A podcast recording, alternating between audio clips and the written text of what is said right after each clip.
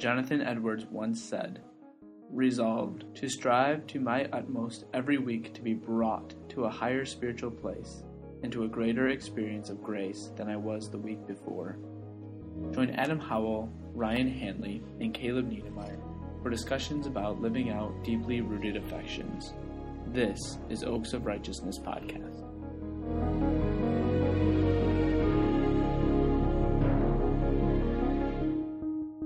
Back to Oaks of Righteousness podcast. We're a long hiatus, our second long hiatus. Yeah, I was gonna say, can you really say welcome back? Yeah, I- If we've been gone so long, it's like welcome to a brand new edition of. yeah, our voices have changed, our addresses have changed. Some of us are getting new jobs. That's true. My beard is gray. Yeah, More. more. oh man, it has been a long time since we've done this, and, but I'm glad to be back in our fifth location, as my wife was wont to point out.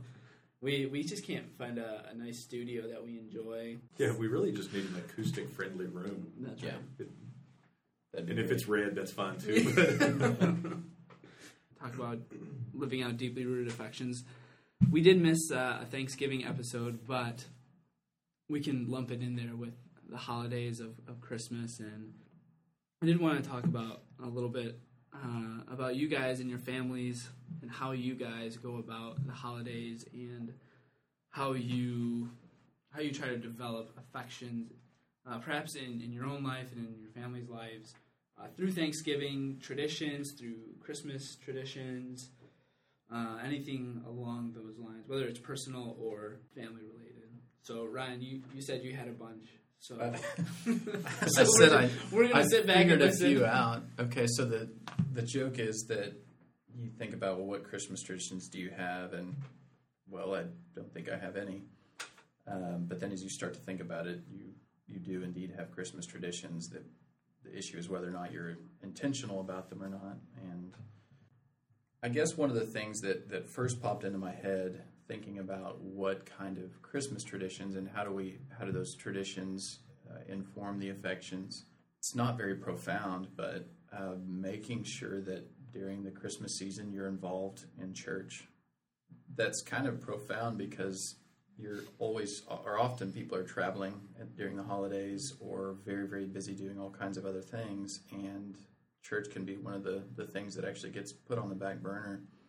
Uh, this year, Christmas is falling on a Sunday, so you know Kathleen and I have been talking about wanting to make sure that you know we're in another state, another city, that we can find a, a good church to go to and celebrate Christmas as a family Sunday morning. So, you know, the other reason I say that, making sure we're in church because ultimately that's going to be the most Christ centered. I mean, assuming you're part of a good church, it's going to be the most Christ centered part of your season. You're not going to get it walking through a shopping mall as a family, although you can have fun family traditions doing those kinds of things or seeing Christmas lights or something like that. But um, if we are in church and it's a good church, then we are thinking about the advent of Christ. We're thinking about Christ coming and, and what that means for us as believers. I'll stop there for now. Adam. Go ahead, Adam. yeah, tell us, tell us your. Dude, we make a birthday cake for Jesus. Do you really? Do you really? Yeah, top that. That's pretty cool. Top that. Wow. We Do we you, leave, sing. do you leave it out for him, or we do with milk and cookies. Wait a minute. this is syncretism at its finest. Um, no, we do. Like that's. Uh, I agree with everything Ron said too. Like um, we were in our uh, pre-production meeting here. We were talking about how we don't have any. Uh, I don't know of any traditions that we have, and they said, "No, you do have traditions. You just don't know them." And then you mentioned church, and I'm like, "Oh yeah, the Christmas Eve service at, at church that we that we go to and, and really enjoy." A few years ago, we stopped traveling for Christmas to have Christmas together as a family, more low key, not as scrambling, rambling, traveling kind of of stuff. So that was good for us, and then allowed us to, to be in town for that Christmas Eve Yeah. service on a regular basis, which was good. So that's uh, that's what we do. We really do make a birthday cake for Jesus. Um, that's something that Liz started doing a few years ago when the kids were younger, and and it just was fun and you know celebrating Jesus' birth. So let's make a birthday cake and the kids enjoy it still. It's it's kind of one of those things that we do. There's nothing hugely meaningful to it except that we just are reminded on Christmas Day that um, that it's Jesus' birthday. We also um, some things that we do. We do the uh, the uh, it's an Advent calendar. I don't know if that's the name of it. It's the one that Noel Piper did. Yeah, are you familiar with that? On burlap. Have you guys seen this one? Yes. Yeah, so it's got like little wooden figures and little little characters on it. They're velcroed to it, and you read a portion of the Christmas story each day, starting December first up to December twenty five, and um, and it just kind of the story builds. And some of the phrases are really short, but you read the whole thing every day, so that gives us like repetition of the story. It's very um, scripture oriented, though it's not precise. It's not a quotation of scripture. But it's very scripture oriented. So the kids get to hear that story regularly, and they're at the point now after good grief years of doing this that they um, number one they fight over who gets to do baby Jesus on Right. Christmas Day. It's always So- a sign of a good Christmas.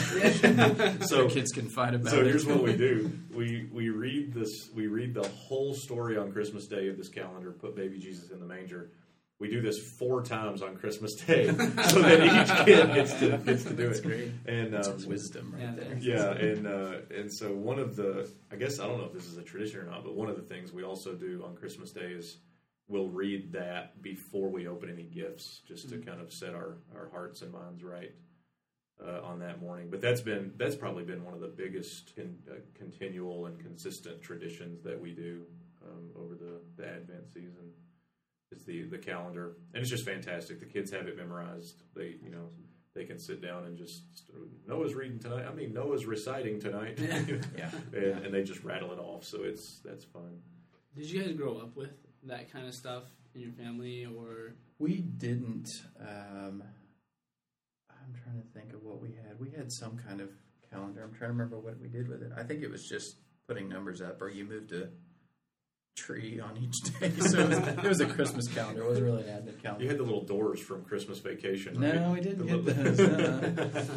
uh, um, you know, I mean, our, our traditions growing up. We, I mean, we were in, in church, and so we had lots of things surrounding that. And um, you know, my parents were intentional to regularly point us to Christ uh, throughout the Christmas season. One thing that that was refreshing to think about, um, and even now as a family, is one danger of completely secularizing Christmas to the extent that you it's just all about gift giving going even just you could secularize it by just making it about family and relationships and stuff.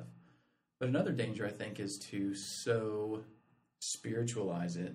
One that you sort of beat yourself down if you're not doing all the advent readings of everybody you know. So you've got like seven each day that you got to work through. And then you know on christmas day you spend four hours having this high holy day that all your kids really frankly are bored out of their minds. And you could do that and I, I guess the refreshing thing I had as a family growing up, like I, I remember thinking of Christmas as a kid as a deeply spiritual thing. It's, it was a deep, it had deep religious significance, pointing us that, that Christ came, and that that was often brought up in church and things we talked about in the home. But it was also just a very sweet time of family mm-hmm. and festivity, and I think that that adds a certain something to the significance of Christmas that you know that's not directly related to the story of Christmas, but but it, it can kind of just support it. It adds those delights um, as as a family, and so I think you know with our kids and things like that, you know we're we spend uh, Christmas with my wife's family, and you know so we're away from our home church, which which affects us to some degree. I mean, it's it's different to worship in someone else's church. Um, in some ways, it's neat because you can see God moving in other places. It's always great to see Him moving in other people's hearts. But it's also different because it's kind of unfamiliar and it, it doesn't feel like home. But you know, we're around family, and there's also it's. I mean, she's from a big family, and so there's all sorts of just crazy, wonderful things going on the whole time. It's nonstop. Um, you know, so we just try and take time throughout the season, especially before we leave, um, that we are are trying to just hammer home those things to our kids, so that, that the season is one that we understand what we're celebrating, and we also enjoy the time that we get to have with family. And, and you know, my wife's family is great. They we we're always either to Christmas Eve. We always go to Christmas Eve service, and um, I don't know. We haven't really discussed what we'll do on Christmas Day this year, but you know, it's great to be part of a Christian family where that's that's something that's always always highlighted. Let's, so let's jump back a, a holiday to Thanksgiving. Do you guys do anything special for Thanksgiving as far as trying to um, deepen and enliven the affection of Thanksgiving in your own hearts and your family's lives? We don't do anything that's um, uh, that would be like uh, that I would say is like an active tradition, but just continually trying to bring our minds and hearts around being thankful. So in family devotions and prayer times, we're asking the kids, "What are we thankful for this year?" Liz um, got a pumpkin, and uh, every day the kids would Mm-hmm. write on it. Well, they would tell her what to write on it, but something they were thankful for, and Mm-hmm. You know, we still have this pumpkin that has children's handwriting all over it, which is fantastic. You know, it's sitting in the house. soupy, soggy. I actually was. Uh, it's sitting on my bookshelf as we speak, and I asked Liz just today. I said, "Hey, is this pumpkin gonna die sometime?" Just, yeah, eventually. It is. It's just. It, Yeah. It's just still holding its shape. If you touch it, it's going Right, turn it'll, it'll like explode and smell atrocious. Um, so, uh, so yeah, we uh, nothing that's like consistent and yearly, and you know, this is what we do to um, to be mindful of being thankful and, and genuine gratitude. But yeah, just continually trying to work that into our kids, which we're trying to work that into our kids all the time anyway. Right. Um, but yeah, especially during that season. And, and I think too, with just the thankfulness, we obviously don't exclude all of the provisions that the Lord has given to us, but particularly being thankful for sending Jesus and uh, for the gospel. Um, I know that uh, at our church, they will pretty regularly highlight the necessary connection between the incarnation and the crucifixion that they're, they're so dependent on one another. Of course if christ hadn't come as a human then then the uh, then salvation wouldn't be effective. And so um, just drawing all of those connections together for our kids and for our own hearts and minds to be to be grateful for all of that um, as kind of the basement foundation of all of the provisions that we have in Christ. Yeah, I'd say Thanksgiving's pretty similar. I mean, we don't highlight a lot of like big leading up to it. I mean, Kathleen will do stuff with them in their their school. That's you know what are things you're thankful for, and you know it's just an opportunity to to highlight that. That oh, I need to actively think about what what we're thankful for, um, and that's how your affections are stirred. I mean, you're applying yourself to to think on it, and so yeah, we did something uh, this year for the first time um, at Thanksgiving. Liz spent Thanksgiving. My my Liz, my wife Liz, uh, spent As opposed to my Liz. yeah, this could get really confusing. She spent Thanksgiving with a family who they they had a tablecloth, and everybody that was there would write on the tablecloth something they were thankful for. So the next year, you could Oh, see cool. who it was, what they were thankful for, and you might be sitting at a different part of the table, and you're like, "Oh, you were thankful for this last year." And so they would just do that. You could see through amazing. the years Oh, that is neat. the the stuff. And How did um, how how many years is this tablecloth running? That's a good. That's a good question. Liz actually told me that they just switched it out. I think last year or this year. Like 84 Yeah, years. or something. Let's get a new one. wait, wait. Wait, hold on. because they. Oh, don't worry, we're going to make a quilt out of this one. We're keeping it. we're gonna put the other one on top, sew it. And, um, but yeah, I, that was just a really kind of a cool. So we, we did that for the first time this year, and I'm I'm looking forward to just seeing that uh, perpetuate through. What does this tablecloth look like? It's just a white tablecloth, and then we just gave What kind of marker did you use? Sharpie? Yeah, just sharpies. Yeah. So I, I'm sure you you can Now, have do you cool use the tablecloth and eat on it? Because Uh, then you at- got to clean it. yeah, And at does the Thanksgiving sharpie go away, or No. It turns brown. it does kind of Black. affect the. It turns brown. Yeah. Yeah. Okay. Uh, you're asking me too many technical questions. Yeah. We Dude, I just wrote on it. That's all I did. I'm just hoping it comes back next Thanksgiving and we get to write on it again. That's- We're trying to figure out how to make it last. Yeah. So then, like 50 years from now, somebody can date Yeah. the tablecloth and when things were written based on the fadedness of each marker Yeah, yeah. and all this kind I of actually stuff. had him Okay. date it. Actually. actually. That way you can just Okay. read it. That's that takes all the fun out of it. Though. then you don't get to do PhDs about that kind of stuff. I'm gonna say I'm going to amend the thankfulness. Fade, fade dating. It actually shouldn't have been an A. That, don't think there's a stem on that A. That was an O. Yeah, yeah. Thanksgiving. okay. So anyway, Happy Thanksgiving. this just got really stupid. oh, you're leaving that in. One of our smaller Christmas traditions and is just picking out wrapping paper. Every year we, we just go and we'll pick out our own wrapping paper for that year, which is really bad because we don't use it all from the previous year. Man, we're just like piling in a yeah, ton of. destroying trees. Yeah, and that's that. exactly That's what all we're doing. Nothing says that Jesus like destroying, wasting paper. but um, it's actually kind of could fun. pass Just, it along to it- someone else. we could. In need. and the next Thanksgiving. if, if we only had the, the face that Ryan just gave Caleb. Oh man, uh, it's actually kind of fun just to see how people change, like in what they pick out. So it's like, oh, I like that type, and then you're like, oh, three years ago you're like, ah, I actually don't like that anymore. I, I don't think I'd pick it out. Interesting how people shows how truly hipster you are. Yes. Even your even your uh, wrapping paper preferences change yeah, yeah, with right. the blowing of the wind. That's right. And Did you pick out one that was more vintage this year? This year we actually we haven't even gone out and done Oh. that yet. All right, so we've talked about Thanksgiving, talked about Christmas. Let's talk about the New Year, and let's uh, actually try to talk about affections. We've, uh, we've Let me do, let me do one more on Christmas. Oh, that yeah, has to please do with do. affections. yeah, okay. Okay. Make us a good segue. So I've been When my reading birthday in, cake uh, and Chinese restaurant weren't good enough. No, my affections were stirred. um, so I've been this this year. I I've been in in daily devotional. I've been reading from uh, Deutero Isaiah or Trito Isaiah, depending on which perspective you hold.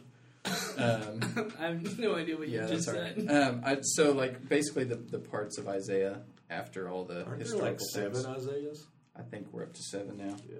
That's that's all a joke, by the way, um, a nerd joke. But basically, from Isaiah 40 on through the rest of the the book is what I've been reading, and perhaps more than any other Christmas that I can think of in recent history, just.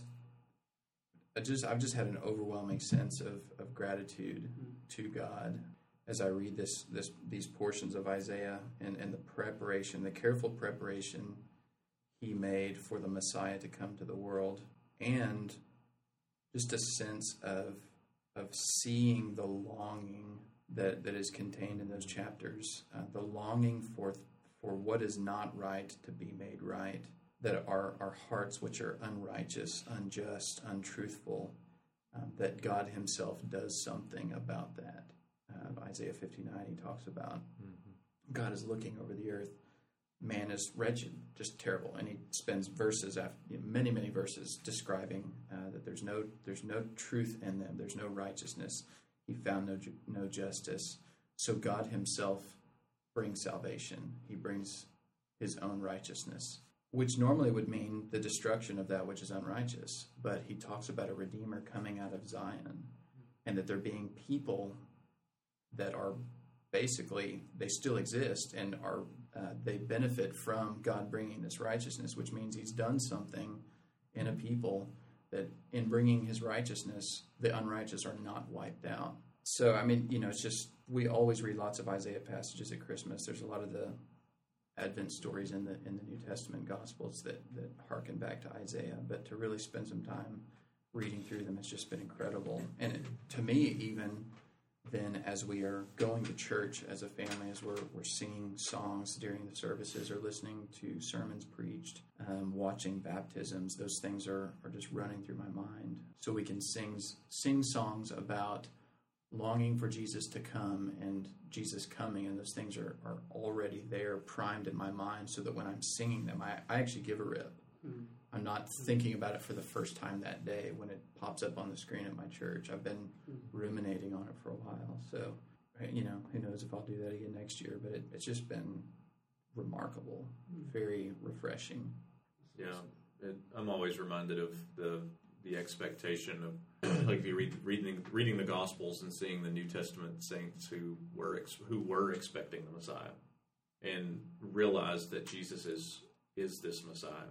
So you've got Simeon, Yeah, oh, and and I just think like it to me. It, I'm, I'm reading these stories and I'm like, there are people who got it, and there are people who had to have this overwhelming sigh of relief when they see this baby, and um, and yeah, those those thoughts always are flooding around in my mind this time of year, and and even going further to like our current scenario of like, do I live with that same kind of longing to see Jesus return again? You know, I'm trying to. I don't know if I can remember it. I always forget it, but um, Chris Tomlin has a song that's. Uh, He has a couple. He does have a few. A few. This one, uh, it's called "Hallowed Manger Ground." Have you guys heard this one? Uh, the one, the one uh, verse says, um, "What fear we felt in the silent age, four hundred years can he be found? Then broken by a baby's cry, praise God for the hallowed manger ground." And you just think, man, with that, with that initial cry of a baby, the silence of God was broken, and everybody who who saw Jesus for who he was and had that expectation sighed this huge relief that the Messiah is now here. So, hmm. yeah, that's So this is this is the text in Luke chapter two with Simeon. So hmm. Jesus' parents bring him into the temple for the time of purification, according to the law.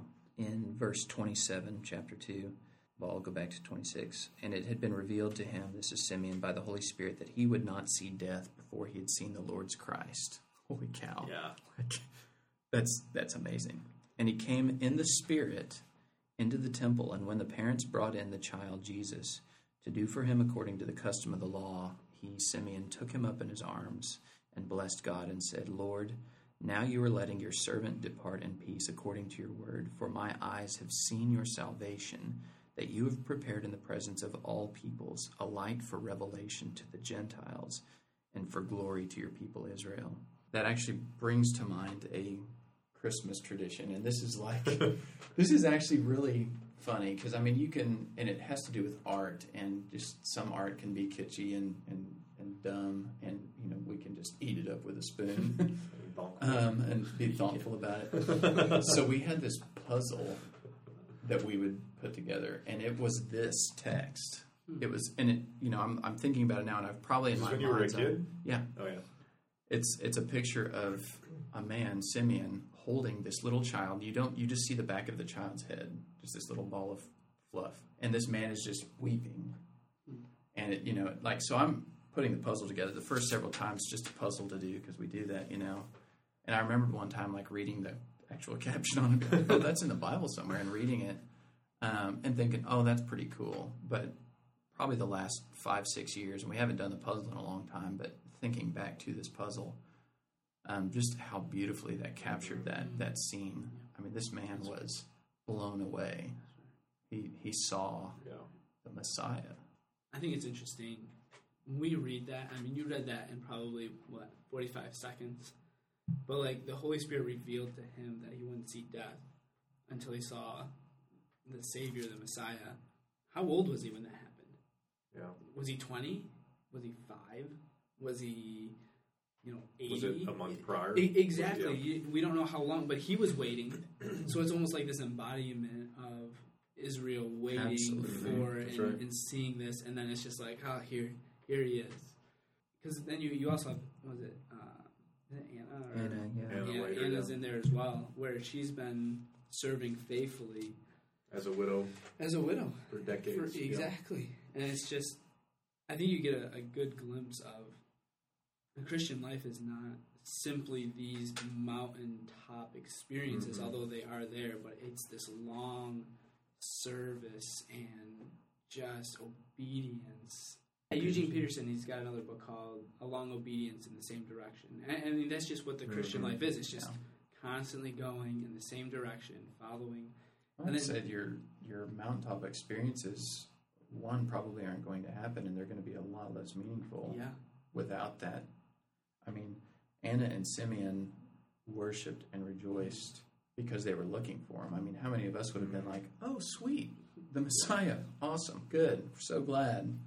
But to to them, this was like worth writing down in Scripture for all time because they've been looking and Yeah. waiting and serving. and or was a uh, was a big enough scene that the gospel writers preserved it. yeah, You know, like, hey, did you hear what Simeon did? yeah, it's amazing. Yeah.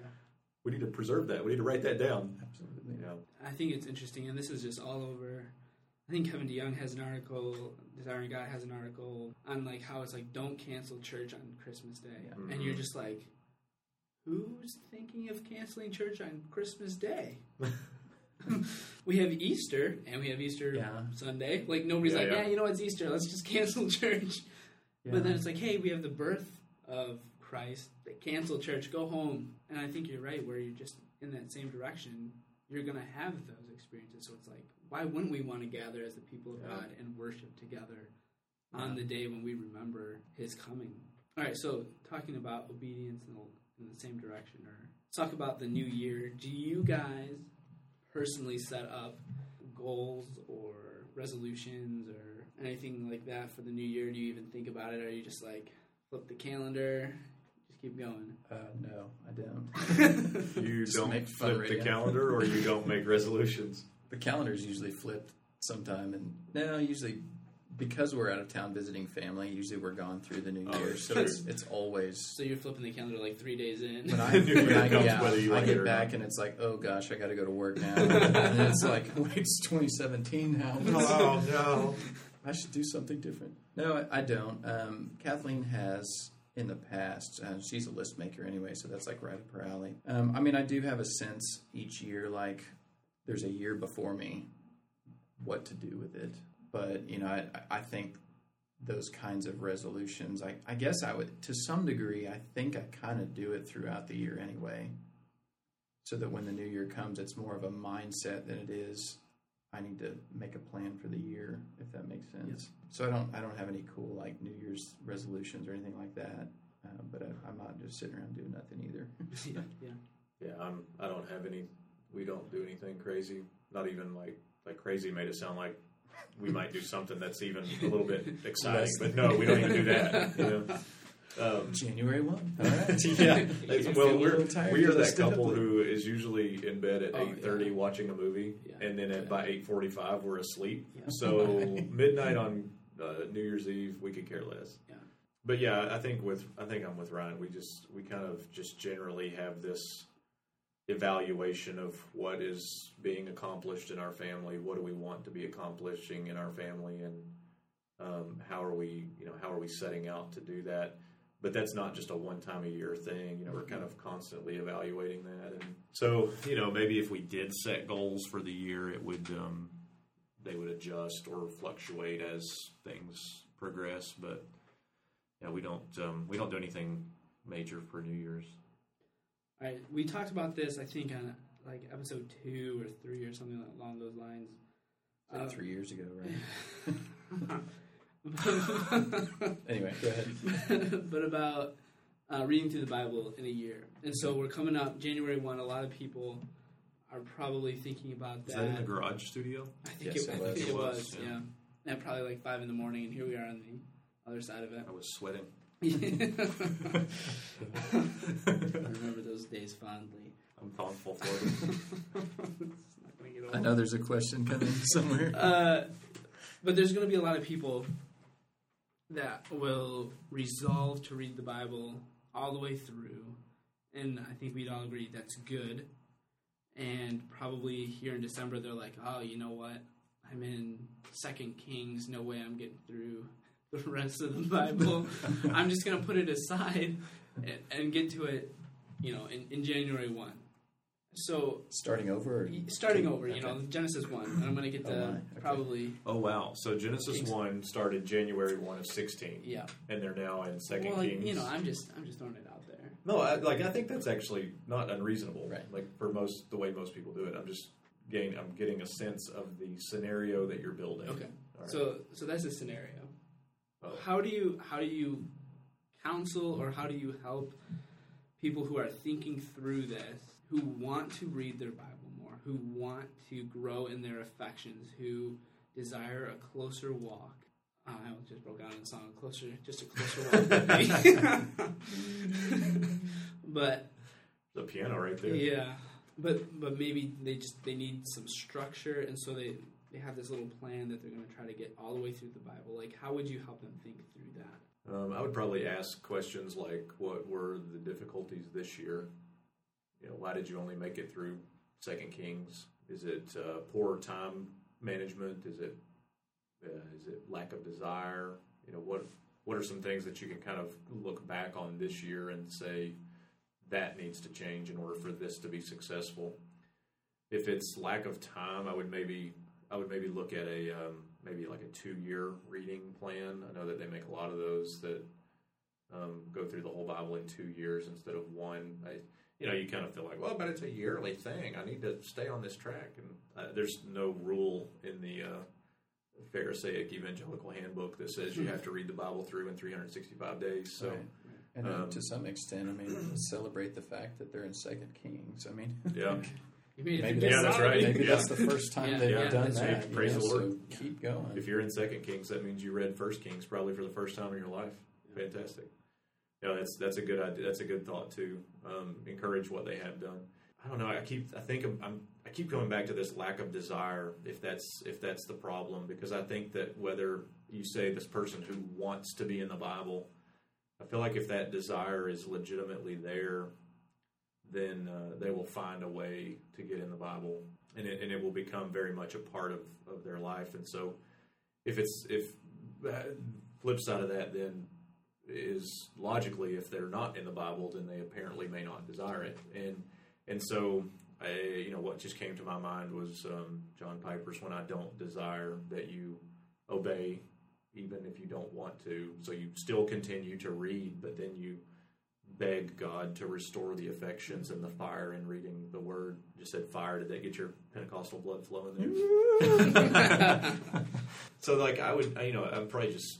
I feel like the desire issue is, is it's a spiritual problem, um, and and so pray with that person that that the Word would come alive, that the Spirit would move, and and that it would be a delight to um, to relish in God's Word. Those would be a couple things I can think of off the cuff. Ryan, let me jump off of that a little bit and say, how would you maybe work through getting getting that person with someone else uh, in, a, in a discipleship area, like where you'd say, "Hey, you made it through Second Kings. Why don't you come with so and so? They made it all the way through." Or because a lot of times I find that birds of a feather flock together. So you have a bunch of weak people who are like, "Oh, we're gonna we're gonna go do this," and then they're all like, "Ah, we all fail. We're all done." Hey, rather we're than- all okay. yeah, rather than- God love you if we all did. Yeah. Rather than like pairing them up with, how would how would you counsel or help them get connected with that, and how would that help? Yeah, I mean, so I mean, ideally, then, if you're if you're trying to help someone, I, I guess. So to get to your question, then is, is if you're not that person, you know, say you're facilitating these kinds of relationships, then yeah, I mean, I think you find someone that that does read the word faithfully. That's you know a good godly brother in Christ, or if it's a woman, a, a woman of Christ who has that spirit, spiritual maturity, who has the gentleness, but also the the zeal to see this person succeed as a Christian. And I, I don't just mean that in like a doing the Christian things, but like growth, maturity as a disciple. You know, so that that person might. I mean, I guess you you can if they don't even know who the person is, then you're sort of just trying to introduce them and Right, you know, right. I mean, trying to find people that are like-minded enough that they don't just get under each other's skin or something like that. But um, you know that that kind of accountability can look like one just giving them the tools. I mean, a lot of times I think we can have a desire for something, like you said, and maybe it's not just that they don't have a desire to read the word, but it's just not as strong as other desires that they mm-hmm. have. So how do we how do we affect that? Or maybe they just I want to read the Bible, but I don't have time, and then you say, "Well, look, here's some time," and they go, "Oh, okay." So let's make a small step. Let's say this week, Monday through Friday, I want you to get up at X time and set aside 15 minutes to read these couple of chapters, to pray, to, to, to meditate on what you've read. Don't do anything crazy. We don't want a commentary off of this, but just do that. and then that person can follow up. You know, okay, well now you did that, right? Okay, that's the first week in your life you've read the Bible five days out of a week. That's progress. Okay, and and just go from there. So I think that that sort of mentoring relationship is just someone showing them practically how it can even be done. Mm-hmm. If someone's got a desire to read the Word, I think they'll go along with that, and I think they'll they'll see the benefit pretty quickly. I think if there's anything else I would add to that. Yeah, I, don't, I, I mean, I think that'd be a start. We'll end it there unless you guys have anything else that you wanted to say or any other stories or witticisms. Did Add you have something any? else six months from now when we do our next episode. yeah. Did you, did you have That'll give any, me time to come up with something. And do you have any tweetable things you wanted to share on the podcast before we? I don't know. Let me look in my journal real quick. I can probably find one or two. Um, but it's good to, to be back with you guys uh, doing this. And until next time, remember there is ultimate joy to be pursued in this life, and it's to be found in Jesus Christ. Pursue Him.